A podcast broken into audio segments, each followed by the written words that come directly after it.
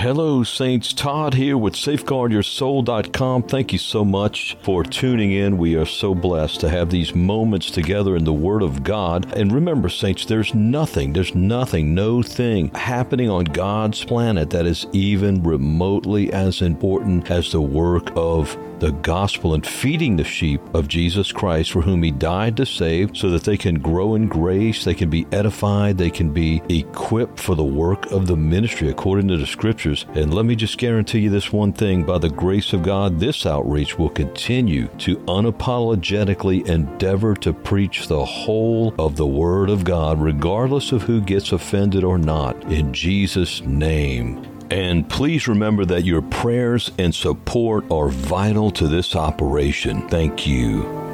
When the subject of keeping the Sabbath comes up, I always like to ask the people that are trying to push or say that it's even important, it's definitely not important. If you make it important, that's not a sin, but when you start making it, trying to push it on others, then it is a sin. Romans 14 and 15. You're taking something that's totally non essential and trying to make it a requirement. You're hurting the work of Christ for meat or something non essential, and you're now in sin. Romans 14. And now, I always ask myself, where, where in the New Testament, where? Just give me one scripture reference. One scripture reference where there's any instruction to any New Testament believer that there's any requirement or any virtue in keeping any certain day. Now, if you can come up with those references, chapters and verses, not even one you're going to find, then we got something going here. I will start keeping the Sabbath. But until you come up with commands, instructions, even hints in the New Testament to keep any certain day, you're found to be a liar because you're pushing something that God never told us is important. You'll notice in Acts 15 where the council, the apostles, this was the first council of the apostles. This wasn't some clowns in church history, man. This is the apostles of Christ. I could care less about church history's councils. They mean nothing to me.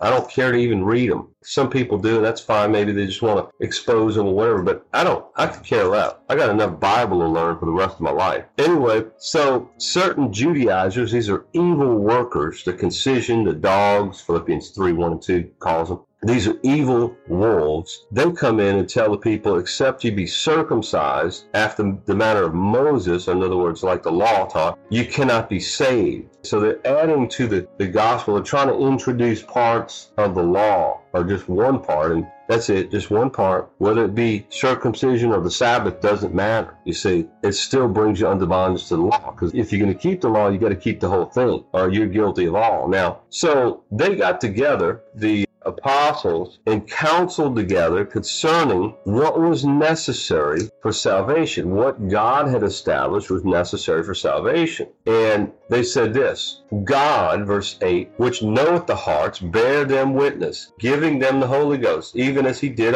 unto us. In other words, God gave the Gentiles the Holy Ghost, saved them, and gave them the gift of the Holy Ghost, just like he did us, the Jews, and put no difference between them, purifying their hearts by faith. Ephesians 2 tells us that both Jews and Gentiles are now in one body. There's only one Israel of God, Galatians 6. One, quote, Israel of God, unquote. And that's the body of Christ made up of Jews and Gentiles through faith in Christ. There's no separate way for Jews to get into the kingdom. You come through the Messiah, Jesus Christ, and he's your all all of your righteousness or you're not saved. There's only two types of people in the world today, friend. It's not Jews and Gentiles so much as it is lost and saved.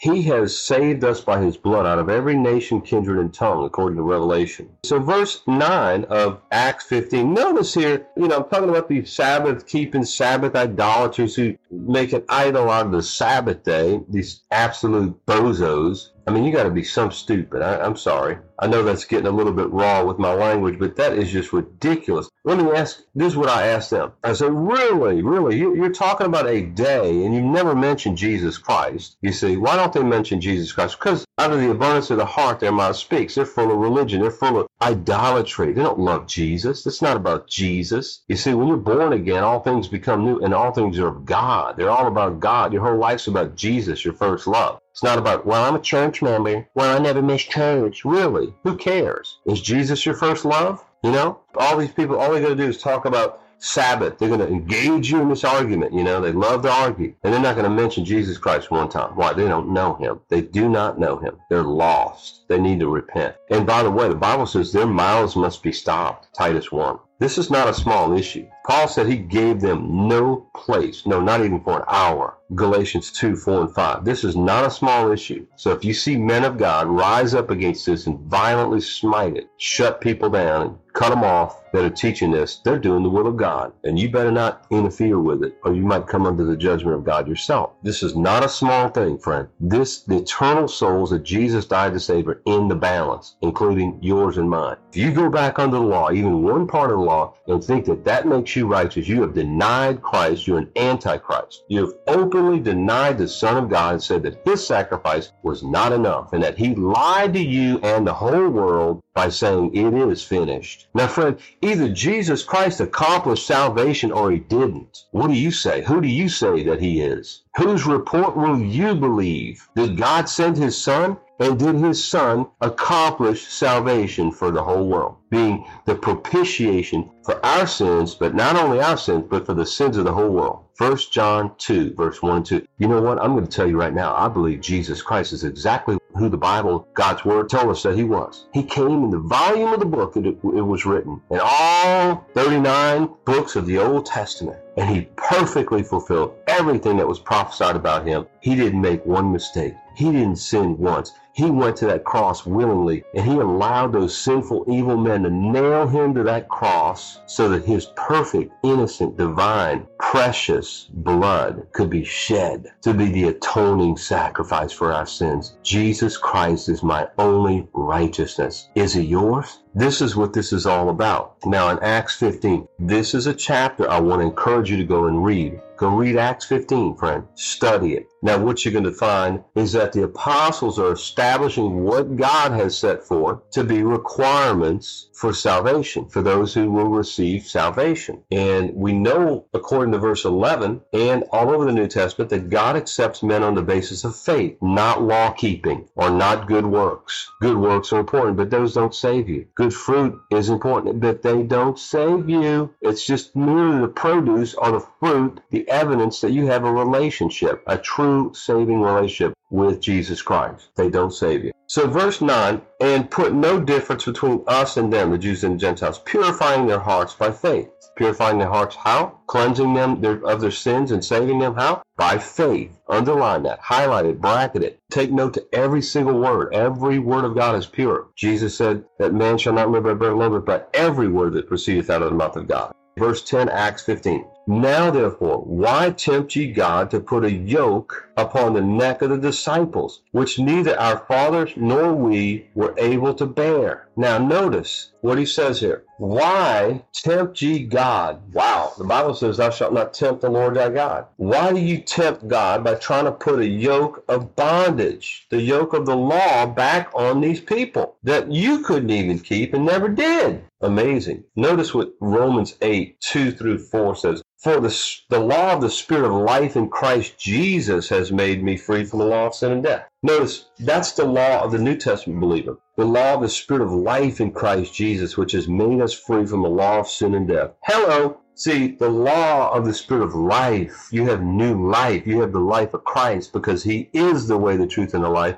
in you. You have eternal life. You are the temple of the Holy Ghost where the life of God by the divine person of the Holy Ghost dwells in you. And that's made you, that relationship and the power of the Spirit of God has made you free from the law of sin and death. You see, friend, you've been made a new creature in Christ. New wine must be put in the new bottles. That bottle had to be renovated. Well, that's what happened at regeneration. God made you a new person inside, a new creature. It's not by works of righteousness, Titus 3 says, which we have done, but according to his mercy, he saved us by the washing of regeneration and renewing of the Holy Ghost. See, the washing of regeneration and renewal, he made you something new. He did something, he renovated something on the inside of us, making us the very temples of the Holy Ghost. So that's the law of uh, the Spirit of life in Christ Jesus. That's made us free. We're free. We're delivered from the law of sin and death, which was the Old Testament law. Now, Verse 3, Romans 8. For what the law could not do, in that it was weak through the flesh. Now listen to what it says about the inferior nature of the law. Hello. For what the law could not do, in that it was weak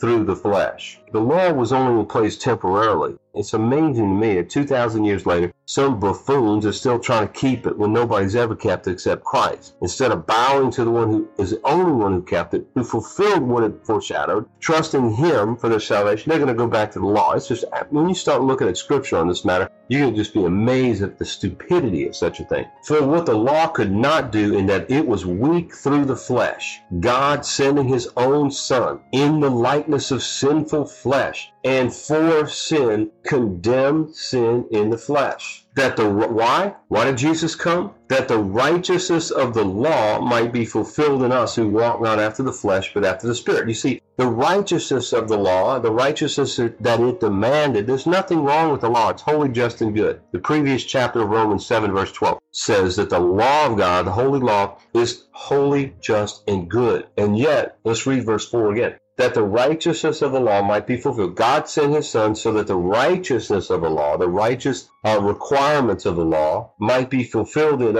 in us who walk not after the flesh but after the spirit. Now that we've been made, made new creatures, the Holy Spirit lives in us. We are led by the Spirit. As it said in verse 14, as many as are led by the Spirit of God, they are the sons of God. You see, we're able to fulfill the righteousness of the law. Only now. Those under the law could not fulfill the righteousness of the law. It was the schoolmaster to bring us to Christ, but Christ has already come. And to deny that he's your all sufficiency and to spit in his face and go back to any part of the law is being you're an antichrist if you do that. So we're now temples of the Holy Spirit. The Holy Spirit, the Holy Ghost dwells in us. We're new creatures. We're in Christ, and He gives us the power to fulfill the law. What do you mean? Well, the moral law says what? You shall have no other gods before me. In other words, you shall not be an idolater. Well, we got the Holy Ghost in us, empowering us to worship Jesus. He would lead you in all truth, and He would glorify me, Jesus said in John. You see, and as we walk with the Lord, of course, it still takes our will, but as we walk and experience relationship with Jesus, we're not going to be lying. The Bible says, Thou shalt not bear false witness. If I'm in the Spirit and I'm walking with Jesus, being made a new creature in Christ,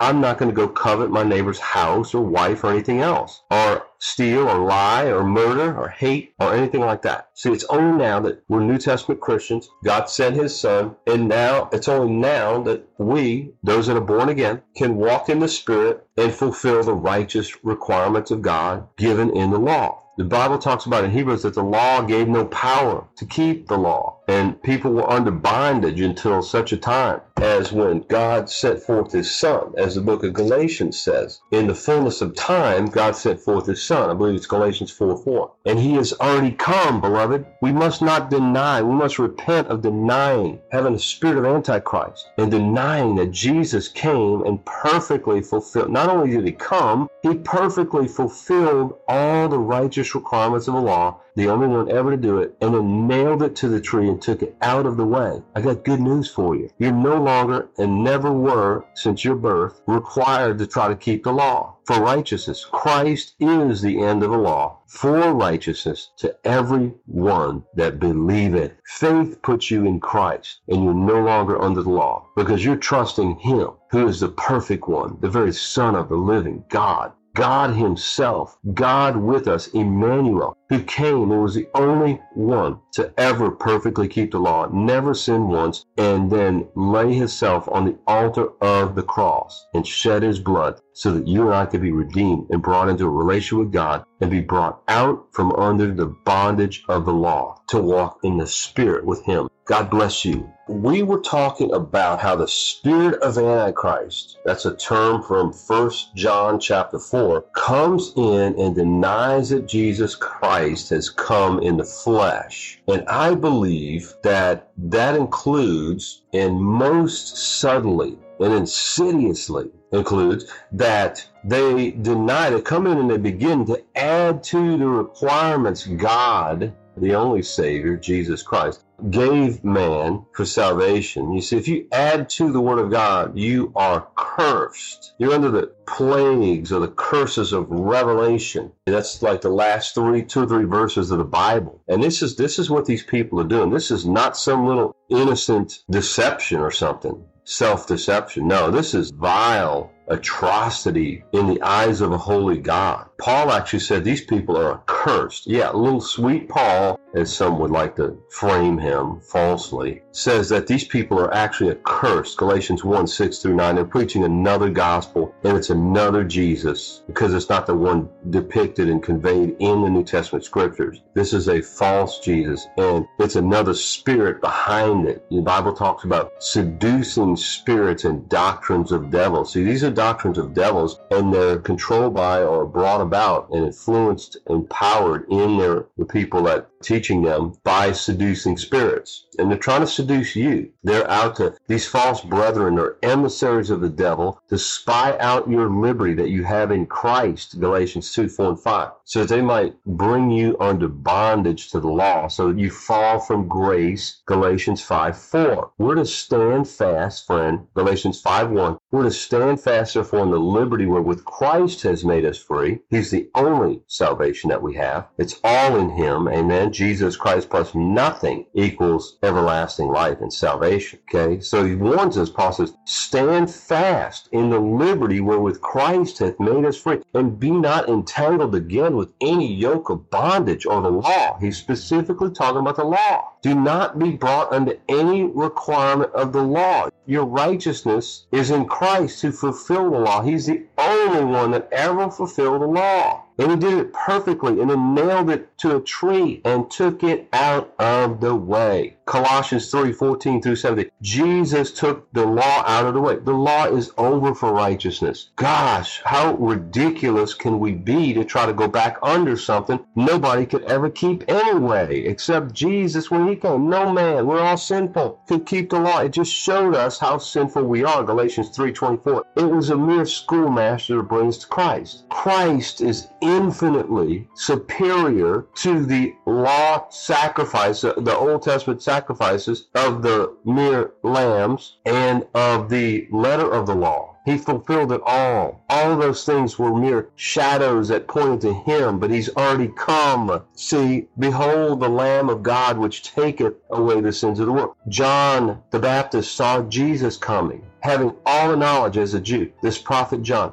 John the Baptist. And he made the way of the Lord you. He announced his entrance into the earth and his coming as the Messiah. Behold, the Lamb of God, which taketh away the sins of the world. He came and he became the Lamb of God. He was the fulfillment of what those animal sacrifices merely prefigured or foreshadowed. But now he's come. Do you believe he's come and satisfied the claims of the Father's justice to make us righteous? Of course he has. But the spirit of Antichrist wants to seduce you and me to let that truth fall, to not be vibrantly nourished up in that precious truth of the Lamb of God who already came and accomplished redemption for us. The Bible even uses the word accomplished in the New Testament about him accomplishing salvation for us. Jesus, when he had by himself, he needed no help and no one qualified to help him. Hello, Hebrews 1 verse verse 2 and 3. When he had by himself purged our sins or accomplished salvation for us, sat down on the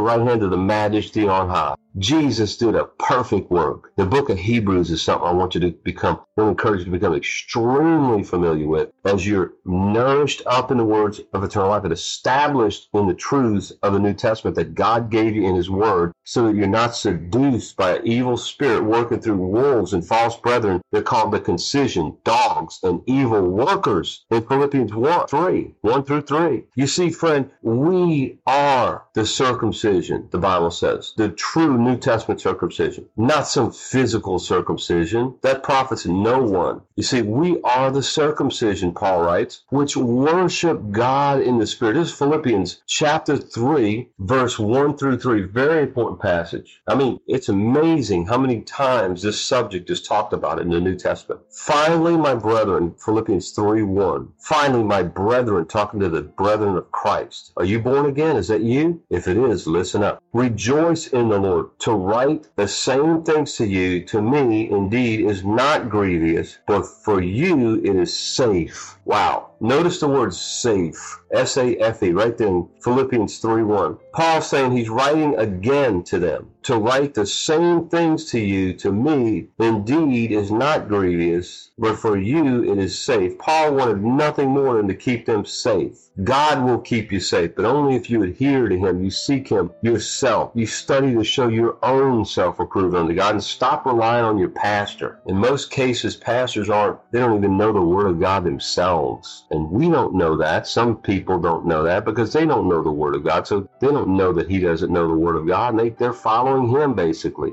Get in the Word yourself. Ask God to forgive you. Repent of not studying His Word. Those who love God love His Word, period. If you don't love the Word of God, it's because you do not love the Lord. It's amazing to me how much time, energy, effort, money, resources that people have to go learn and find out and study about every other wicked person in the world. Hollywood, who they're dating and who they broke up with, and, you know, the sports figures. I'm not saying there's anything wrong with sports, but, you know, when you know all the baseball players and all their stats and the football player and the quarterbacks and the basketball players or whatever other sport you like, and you don't know the, can't even name the Ten Commandments by heart, good night. You don't have five scripture memorized verbatim. That's just ridiculous. That shows that you do not love the Lord. You love everything in this world and you don't love the Lord. You just want to use him to go to heaven, but you don't want to get to know him. And you're not going to go to heaven if that's how you die, friend. If he's not your first love and you're lukewarm, you're going to be spewed out of his mouth. You must repent and return to your first love and do the first works. Be on fire for the Lord. It's a choice. Now, verse 2, notice in verse 1, though, right at the end, he wants to keep them safe. You see, that's why we called our ministry Safeguard Your Soul.com. The only reason why we have a name is because you got to have, you know, if you have a,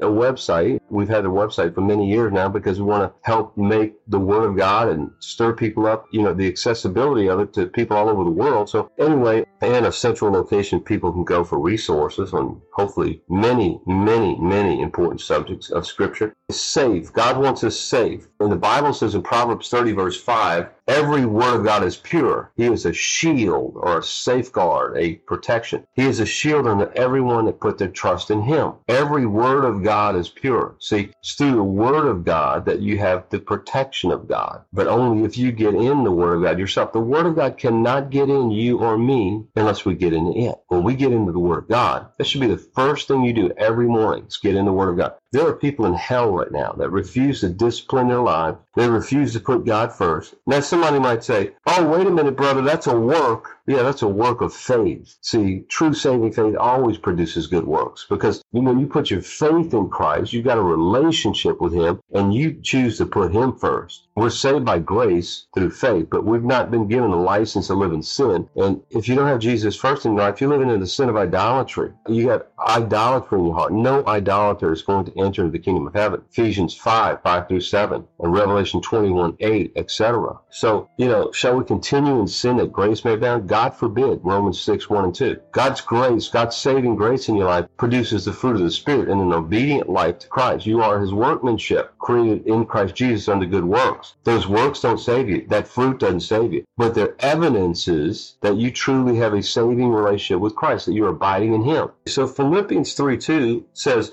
Beware of who? Listen, beware of dogs. Beware of evil workers. Beware of the concision. These terms are very vile, by the way. They're very incriminating. This is God's word, friend. I don't apologize for it. These are fitting terms for those animal wolves that are running around trying to get folks back under the law. They're cursed. They're literally cursed. Trying to get people to observe the Saturday as a Sabbath as if that has anything to do with your salvation. Now, if you want to observe Saturday, that's fine. It has, it's not going to give you anything spiritual more than anybody else. I can tell you that. And anybody who's leading you to believe that is a seducing spirit, an evil wolf. There's no virtue in a day. The virtue's in the one who made and makes every day. And by the way, he came and died on the cross to nail a Sabbath keeping to the cross and take it out of the way. Colossians 2 14 through 17. Hello. So we're to beware of these dogs, these these evil, not just workers, but evil workers. These people are evil, the Bible says. Beware of the concision. God wants us safe, kept safe from them. Verse 3 For we are the circumcision which worship God in the Spirit and rejoice in Christ Jesus and have no confidence in the flesh. Notice the true New Testament concision are those who what worship God in the spirit, not according to the law, but in the spirit. Jesus said that those that worship the Father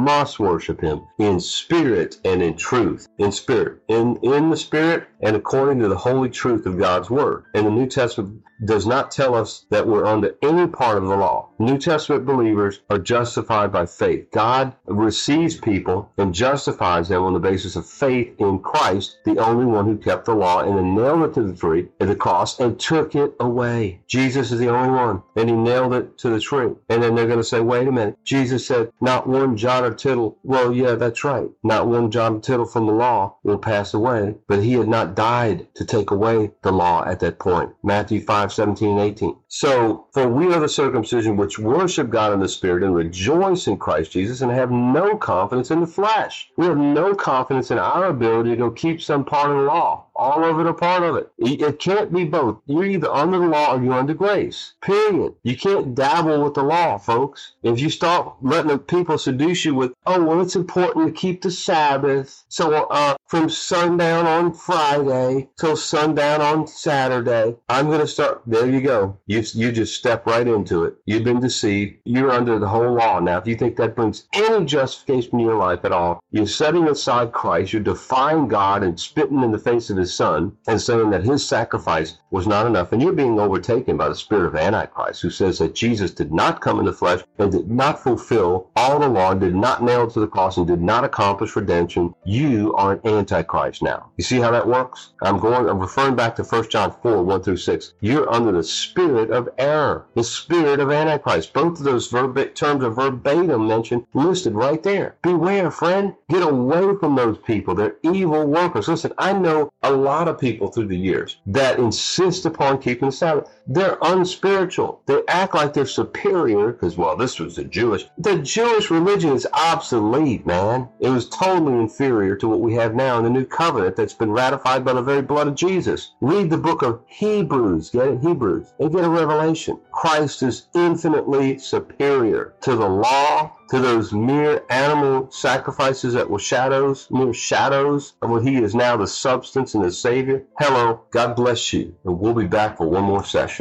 maybe two, who knows. Well, brothers and sisters, it's been a blessing to spend these moments with you in the Word of God. And remember, there's hundreds of more Christ centered, scripture rich, edifying podcasts on safeguardyoursoul.com forward slash audios. There's also a store page with several many books on there for your edification in Christ. They're all scripture rich and Christ centered. Also, tens of thousands of saints and sinners are being reached every month, and your prayers are coveted for the fruitfulness and supply of this outreach. God be praised, by the way, for those who are supporting. And feel free to visit our donate page on the site, and you can use your debit card, PayPal, or Patreon, and you can become a monthly sustaining member if you choose to do do so, and a gift of any amount is so appreciated. Part of this outreach is to equip and supply other ministering disciples across our great country and all over the world. And may God be praised that there's fruitfulness happening among His people and through His beloved saints as we know that the return of our Lord Jesus Christ draws nigh. And we say,